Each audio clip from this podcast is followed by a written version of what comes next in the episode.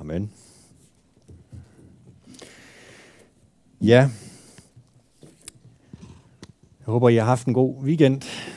I ser godt tilfredse ud indtil videre. Jeg har, øh, det er min fjerde fest i dag. Øh, jeg startede fredag aften med julefrokost. Så øh, lørdag formiddag fejrede vi Bjarne, øh, som snart bliver 60, med mandebrunch. Om eftermiddagen så var der så øh, børnefødselsdag i familien, og så nåede vi lige hjem og slappe af og trække vejret, inden det blev, øh, hvad hedder det, øh, gudstjeneste her i dag. Men jeg kan forstå på mange, at, øh, at weekenden den øh, begyndte ret tidligt. Jeg ved ikke, om I var en tur i Kolding Storcenter her i øh, øh, fredag formiddag. Var der nogen derude? Nej, der var et par stykker, der tog fri fra arbejde simpelthen også, for at være til Black Friday. Jeg var egentlig bare kun derude for at købe en, øh, øh, en, en pakkegave til, til julefrokosten, og, og vi skulle have pakkeleje. Det var dumt at tage ud i Kolding Storcenter. Jeg var der relativt kort tid, og øh, jeg er egentlig overrasket over, hvor, hvor, hvor stressende en så kort tur kunne nå at blive. Jeg tror, der blev dyttet deres flere gange bare på vej ind øh, på parkeringspladsen. Øh, og øh, der var virkelig høj puls der. Så øh, jeg ved ikke, om du har det på samme måde. Jeg beklager, hvis det fylder lidt meget i min prædiken i dag. Men det var faktisk den oplevelse, der virkelig sådan satte sig igennem, øh, også øh, i den her weekend for mig. Øh, men nu vil jeg gerne øh, læse dagens tekst, som man egentlig skulle tro var en påsketekst, men det er også en adventstekst.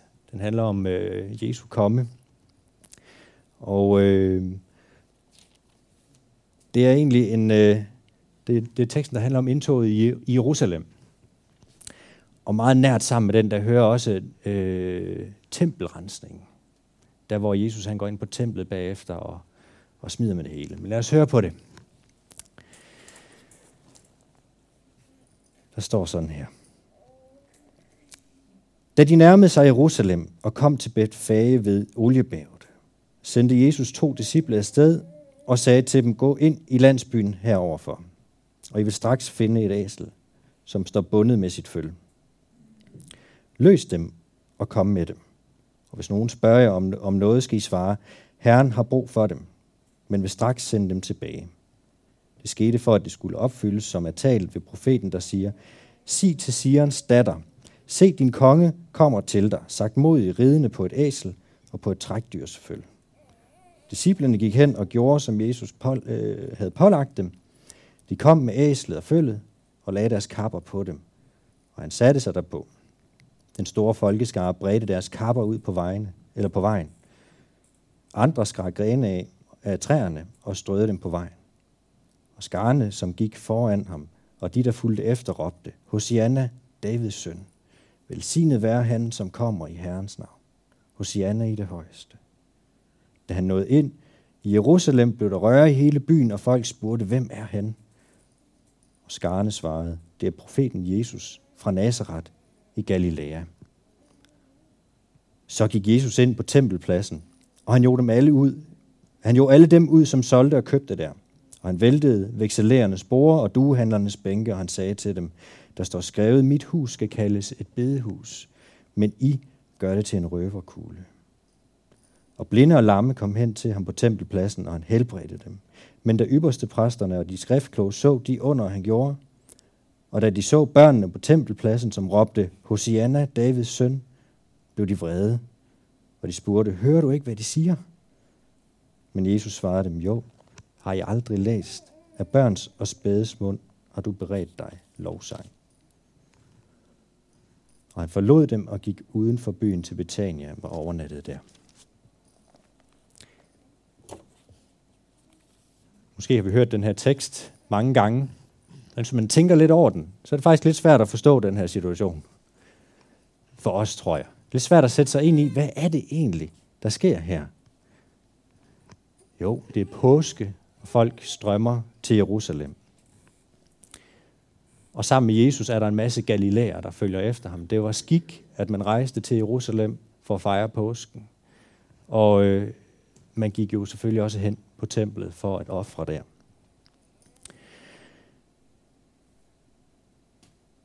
Men pludselig, så sidder Jesus på det her æsel, og der begynder at være hyldestråb, som når en konge skal ind i byen. Og der er jubelråb, og hele byen er i oprør. Og det er ikke som i uh, oprør. Det er som i vrede oprør. Hvad er det, de bilder sig ind? Hvad er de gang i? Og det første, Jesus han gør, da han kommer hen på tempelpladsen, det er at vælte ting og sager og skælde ud. Og så er det, at der sker noget mærkeligt. For normalt vil man holde sig lidt på afstand af sådan en, en halvvred fyr der. Men i stedet så begynder der at komme blinde og lamme hen til Jesus, og han helbreder det. Det er et underligt se, scenarie at forestille sig. Hvad er det, der sker?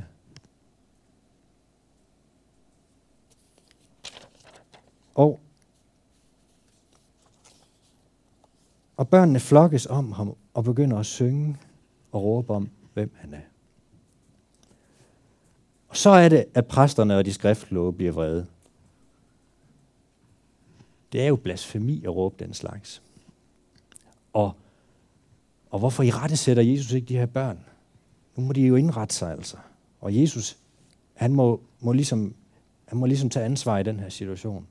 Men i stedet for, så siger han, at de slet ikke har fattet noget af, hvad der står i, det, i, i, i Bibelen, som de burde være så øh, stærke i. For netop der, der står om, hvad det er, de lige præcis er vidne til. Og øh, selvom man måske godt kan forstå det, så synes jeg alligevel, det, det er mærkeligt det her. Hvordan er det, det kan lade sig gøre, at alt det her kan ske på en og samme dag? Og det tror jeg, det skete lige nøjagtigt, sådan som det står her. Det er ikke en særlig logisk historie, hvis man skulle finde på den i hvert fald. så tror jeg, man vil finde på nogle andre ting at skrive, og man vil have svært ved at få de der ting til at hænge sammen med, at først så skælder han ud, så kommer der nogen hen. Fordi de tænker, at det lige måtte være her, de kunne forløse deres daglige problemer. Og det er derfor, jeg har gået og spekuleret lidt over. Jeg tror, hvis vi prøver at sætte den her lidt ind i en moderne fortælling, og det kunne jeg egentlig godt tænke mig at prøve, så tror jeg egentlig, den kan hjælpe os med at lige at få låst lidt, lidt op for, hvad er det egentlig, der sker. Og jeg kunne egentlig godt tænke mig at, øh, at bruge Black Friday som eksempel. Jeg tænker over, at så er der egentlig mange ligheder. Rigtig mange mennesker, der valgfarter hen til det samme sted. Og man kunne næsten påstå, at det var et tempel. Og et ordentligt kaos. Og mange irrationelle ting. Og underlige ting foregår. Prøv bare at høre her. Forestil dig en fredag morgen. Et yngre ægte par først i 30'erne fra Vejle sætter sig i bussen mod Kolding. De arbejder begge i Kolding Storcenter. Han er centervagt, og hun sidder i centerinformationskiosken ved Stortorv. Men cirka 5 km fra Brandrup sker der det, der slet ikke måske. På en Black Friday. Bussen sidder uhjælpeligt fast i en lang kø. De kommer for sent. De må ringe til centerchefen og sige, at de bliver forsinket, og han bliver ikke glad. Passagererne, øh, passageren foran overhører deres samtale og siger, jeg kender en, der bor på en gård lige i nærheden. Han har måske en cykel, I kan låne. Og imens må Kolding, øh, i Kolding Storcenter, så må chefen jo sig selv åbne for dørene. Der er allerede slåskampe på pladsen. Og dørene, øh, øh, dørene begynder langsomt at svinge rundt. Men så er der en ung mand, der synes, det er sjovt at trykke på den der knap, der får dørene til at gå langsomt. Skulle han ikke have gjort. Den unge mand bliver lynchet, og folkemængden presser sig igennem glaspartiet, som knuses, og frødende shopper løber nu ind i centret. Der ligger sårede mennesker over det hele. Der er kaos både inde og ude, og en større gruppe har masset sig vej ind i Bilka. De kæmper om et begrænset parti FIFA 17-spil, der lige er udkommet, til PlayStation 4, som er sat ned med 30 procent. En lille lyshåret mandlig bilkamedarbejder ligger bevidstløs på gulvet. Han er blevet slået ned med et skilt, hvor der står max 2 i kø. Men pludselig sker der noget i den ellers fastlåste trafik lige før Branderdam. Bilerne kører ind til siden, som om de gør plads for en ambulance. Men det er det ikke. Det er et ungt ægtepar i 30'erne på en tandem, der cykler midt ude på vejen. Det var det, der var på gården. Og en stor folkemængde flokkes omkring dem, betaget af deres opfindsomhed. Endelig nogen, der kan vise os vejen uden om alt det her kaos og ind i Kolding Storcenter. Og de skynder sig. Og de følger dem hele vejen hen til det knuste glasparti ved indgang af. Centervagten styrer målrettet efter Bilka hen til den bevidstløse Bilka-medarbejder, der lige akkurat nåede at trykke på sin overfaldsalarm. Vagten råber højt, så stop dog. Hvad er I gang i? Og han hiver stikket ud af kasseapparaterne og vælter de tomme papreoler, hvor der stod FIFA 17-spil. Bilka-medarbejderen, der nu er kommet til bevidsthed, og nogle andre forslåede ofre, slæber sig hen til vagten, og han hjælper dem. Imens har vagtens kone, centerinformationsmedarbejderen, banet sig vej til informationskiosken, hvor der står en kødrand af børn. Børnene græder i kor. Vi kan ikke finde vores forældre. Hjælp os. Vi behøver ikke at få det FIFA 17 alligevel. Og hun sætter sig bag disken og trykker på mikrofonknappen. Og man kan høre lyden. Du, du. Og hun kalder på det første forældre, øh, på, på forældrene til den første i køen. Det er Oscar på fem år. Han kan ikke finde sine forældre. Pludselig bliver der helt stille i hele centret. Men kun et øjeblik, så bryder hele børneskaren ud i jubel. Og klapsalver for informationsmedarbejderen. Og de begynder at råbe takfast. Ud med FIFA, ind med info. Men centerchefen, han har ikke glemt, hvad der foregår. Han bliver vred. Hører du ikke, hvad de råber? Få dem til at stoppe. Du får jo deres forældre til at stoppe med at handle. Og du kalder dig centerchef, siger hun så. Jeg flyver ud af hende. Og hun ved godt, at hun nok læner sig op af en fyring nu, når hun siger det næste. De her børn kender da vist min arbejdsbeskrivelse langt bedre end dig. Og så nåede vi til tekstens ende. For det er det, der er pointen i hele den her tekst, vi lige har hørt. Det er den her samtale omkring de her børns åndelige indsigt, som langt overgår de myndige og de skriftkloge og alle de mennesker, der troede, at de havde styr på deres åndelighed. Og det er et meget vigtigt øh, budskab at få fat på i den her tekst. Børn nævnes ikke forfærdeligt mange gange i, i det nye testamente, men, øh, men jeg lader mig fortælle, jeg læste mig til en fyr, der hedder Johannes Nissen, at de steder, hvor de nævnes, det er nogle af de allervigtigste steder i Bibelen. Hvis man vil lytte om åndelig, dyb åndelig indsigt, hvis man vil lære noget om det, så skal man lære noget om de steder i Bibelen.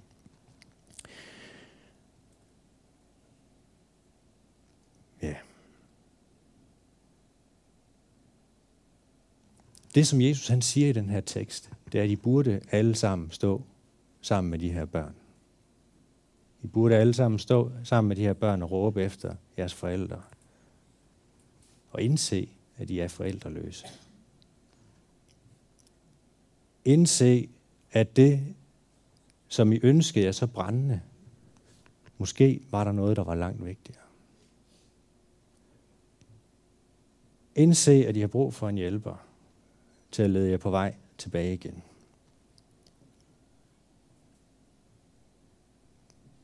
Men I er blevet voksne.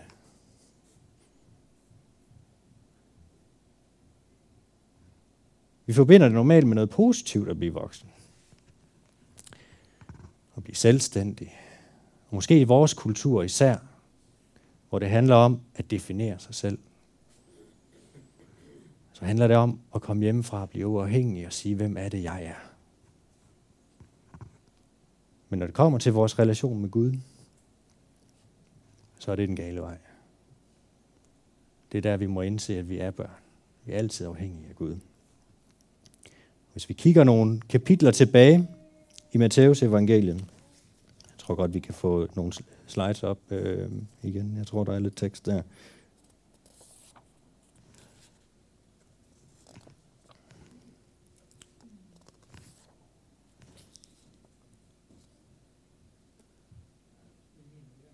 Øh, hvis du bare bladrer lige igennem, så skal jeg nok lige sige stop.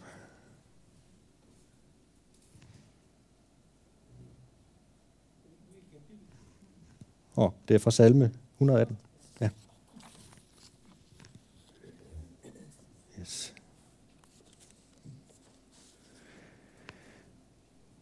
Prøv at høre lovsangen, som barnene sang fra. Det er den, de citerer, når de råber Hosianna. Bare lige tage et par vers ud. Forestil os Kolding Storcenter igen. I min trængsel råbte jeg til Herren. Han svarede mig og førte mig ud i det åbne land. Herren er hos mig. Jeg frygter ikke, hvad kan et menneske gøre mig. Jeg blev stødt ned og var ved at falde, men Herren kommer til hjælp. Jeg skal ikke dø, men leve og fortælle om Herrens gerninger. Herren tugtede mig hårdt, men han overgav mig ikke til døden. Jeg takker dig, for du svarede mig og blev min frelse. Denne dag har Herren skabt, lad os juble og glædes på den. Herre frels dog. Der har vi ordet hos Jana. Herre, lad det lykkes. Velsignet være han, som kommer i Herrens navn. Det var deres lovsang. Og det her ord hos Jana, det samler både en hyldest for hjælperen og et nødråb i et og samme ord.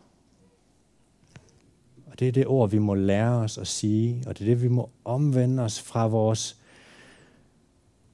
øh, voksenhed, eller hvad man skal sige. Når vi kan sige det ord, så er vi på vej. Hvis vi kigger lidt tilbage i, øh, i kapitlerne, i øh, Matthæus kapitel 18,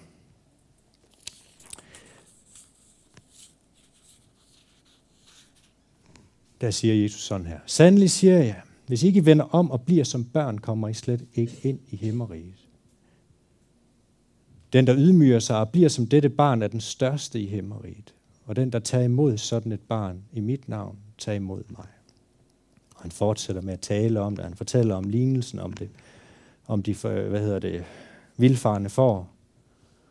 Og så siger han, se til, at I ikke ringeagter en af disse små, for jeg siger jer, at deres engle i himlen ser altid min himmelske faders ansigt. For menneskesønnen er kommet for at frelse det fortabte.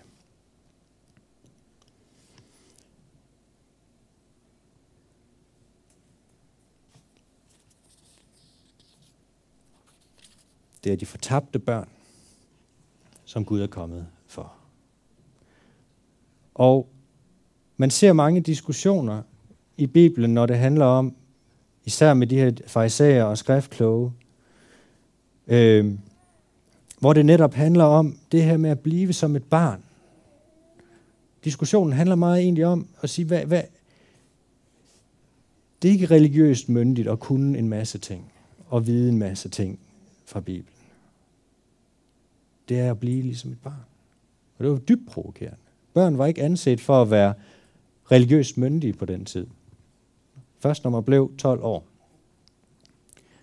Så når han kom og sagde, at de her børn, de ved bedre end dig, så kunne han ikke provokere mere, end han gjorde der. Måske kunne han godt, men det var i hvert fald en kæmpe provokation.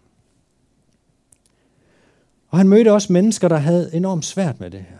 Og man kan se det genspejle sig i mange diskussioner. Det der med at aflægge sig. Vores oprør mod Gud. Vores tro, at vi kan klare os selv uden den, der har skabt os. Den, der giver os vores identitet. Den, som hjælper os. Og den, som giver os det, vi trænger til.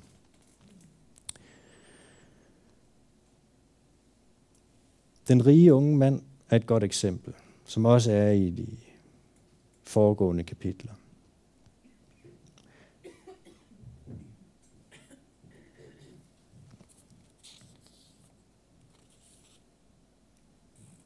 Det er fra Matthæus 19, 16-26, tror jeg, den er deroppe. Der står sådan her. Se, der kom en mand hen til Jesus og spurgte, Mester, hvad godt skal jeg gøre for at få evigt liv? Han svarede, hvorfor spørger du mig om det gode? En er den gode. Men vil du gå ind til livet, så hold buden. Han spurgte, hvilke? Jesus svarede, du må ikke begå drab.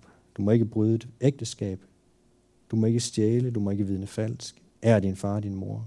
Og du skal elske din næste som dig selv. Den unge mand sagde, det har jeg holdt alt sammen. Hvad mangler jeg så? Jesus sagde til ham, vil du være fuldkommen? Så gå hen og selv, hvad du ejer, og giv det til de fattige. Så skal du have en skat i himlen. Og kom så og følg mig. Og da den unge mand hørte det svar, gik han bedrøvet bort, for han var meget velhavende. Det passede ikke med hans udgave af det evige liv. Når Jesus spurgte, vil du gå ind til livet? Så gør jeg sådan her. Opgiv dit eget og følg mig og bliv en del af mit hushold.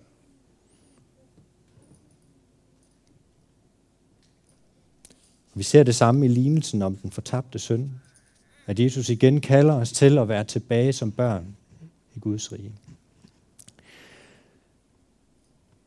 Og han illustrerer også, hvor svært det er med den her. Han siger, nej undskyld, vi skal lige have den her færdig først. Han illustrerer den her med den, med den rige unge mand. Kommer lige tilbage til lignen som den fortabte søn bagefter. Hvor svært det er, ved at han siger, Sandelig siger jeg, det er vanskeligt for en rig at komme ind i himmeriget. Ja, jeg siger, at det er lettere for en kamel at komme igennem et nåleøje, end for et rig at komme ind i Guds rige. Det er svært at aflægge vores eget og melde os ind i Guds hushold igen. Og da disciplerne hørte det, blev de meget forfærdet. Hvem kan så blive frelst, spurgte de. Er det muligt at blive et barn igen? Er det muligt at komme til at tænke som et barn igen? De blev selv ramt i hjertet. Men Jesus han svarede, for mennesker er det umuligt, men for Gud er alting muligt.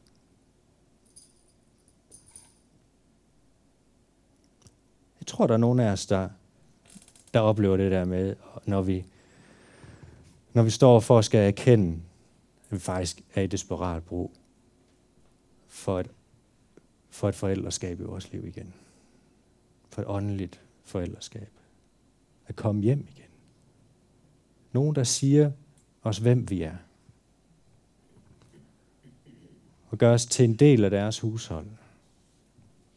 Fordi vi er ikke skabt til at leve alene. Men det er en svær en. Måske er det stolthed. Måske er det frygt for at blive svigtet. Måske er det frygt for at miste vores frihed.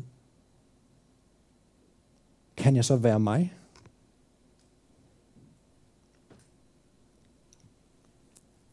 Og det var den erkendelse, som den fortabte søn nåede til, da han kom tilbage. Ja, selvom jeg ikke engang kan få lov til at kaldes søn, så hjælp mig dog. For det her, det kan jeg ikke selv. Og han kom tilbage, og han sagde, Far, jeg har syndet mod himlen og mod dig. Jeg fortjener ikke længere at kaldes din søn. Men faderen sagde til sine tjenere, skynd jer at komme med den fineste festdragt og giv ham den på. Sæt en ring på hans hånd og giv ham sko på fødderne. Og kom med fedekalven og slag den og lad os spise og feste. For min søn her var død, men er blevet levende igen. Han, er fortabt, han var fortabt, men er blevet fundet. Så gav de sig til at feste.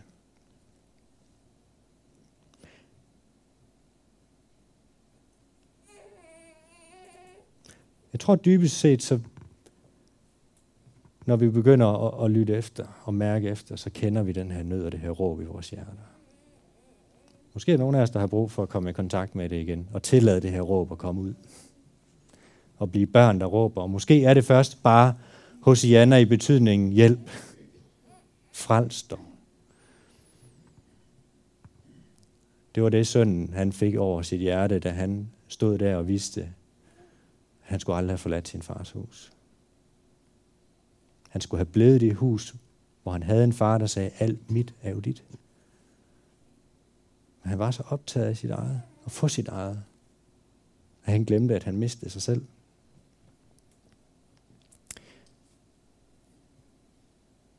Måske er det der, det starter med det her råb.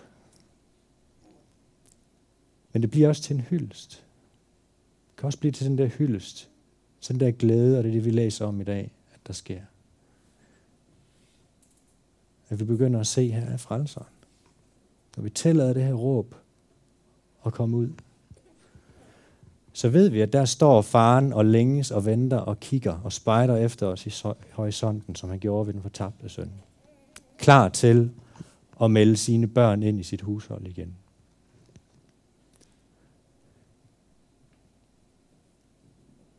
Der er også brug for hjælp. Faderen han kalder på sine tjenere, og så siger han, hjælp ham lige med at forstå, hvem han er igen. Giv ham hans tøj og hans ring på. Og jeg har lyst til at komme med den udfordring i dag. Hvis du mærker det her råb, når du mærker efter, ja, jeg har brug for hjælp har desperat brug for hjælp. Jeg har brug for en far. Jeg har brug for en mor. Uanset hvor gamle vi er.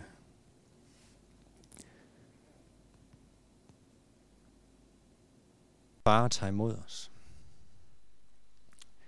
Han er ikke som en undertrykkende hersker, men han er som en kærlig far, der sætter os fri i ordets største betydning. Men vi har brug for hjælp. Vi har også brug for, når vi gør det her, og lader vores råb høre over for de her tjenere, som vi hjælper os med at få tøjet på igen, og ringen på og forstå, at vi virkelig er Guds børn. Det er en omvendelsesproces. Det er derfor, Jesus han siger, den der ikke omvender sig, bliver som en lille barn og ydmyger sig. Kommer slet ikke ind i Guds rige. For det er det at være i Guds rige, det er at blive hans barn, det er at give afkald på det, vi kalder vores eget. For det er uholdbart.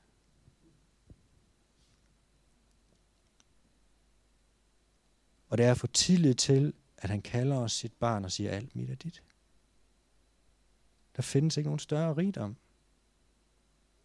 Giv det væk, det du kalder dit.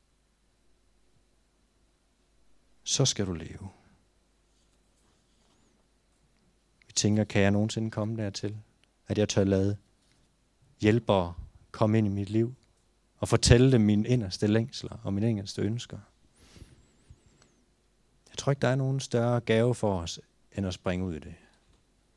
Og ture ydmyge os og blive som et barn og sige hjælp. Det er alt, hvad jeg har på min læber lige nu. Bare hjælp mig. Jeg tror, det er der, at vi ser, at Guds lys det tændes midt i alt kaoset, som vi står midt i. Jeg skal til igen til landing.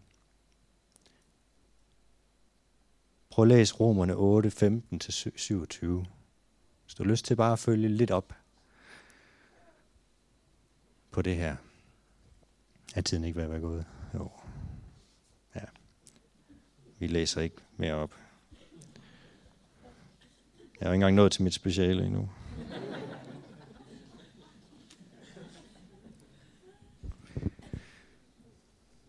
Prøv at læse Romerne 8 og hør om, om det her råb Abba far, om skabningen, der venter på, at Guds børn åbenbares. Det er den måde, Gud har tænkt sig at lade sit lys skinne i verden midt i kaos, og midt i Black Friday, og midt i alt det, vi godt ved, vi er fortabte i.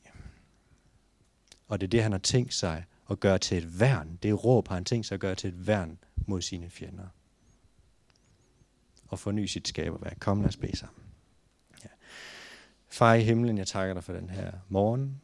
Takker dig for, fordi at vi kan stå som børn foran dig og råbe Hosianna. Lær os at tale de ord, om det så bare er et nødråb lige nu. Lær os at stille os hen i køen og blive som børn, der råber. Frels os. Frels, Herre. Lad ikke vores stolthed hindre os.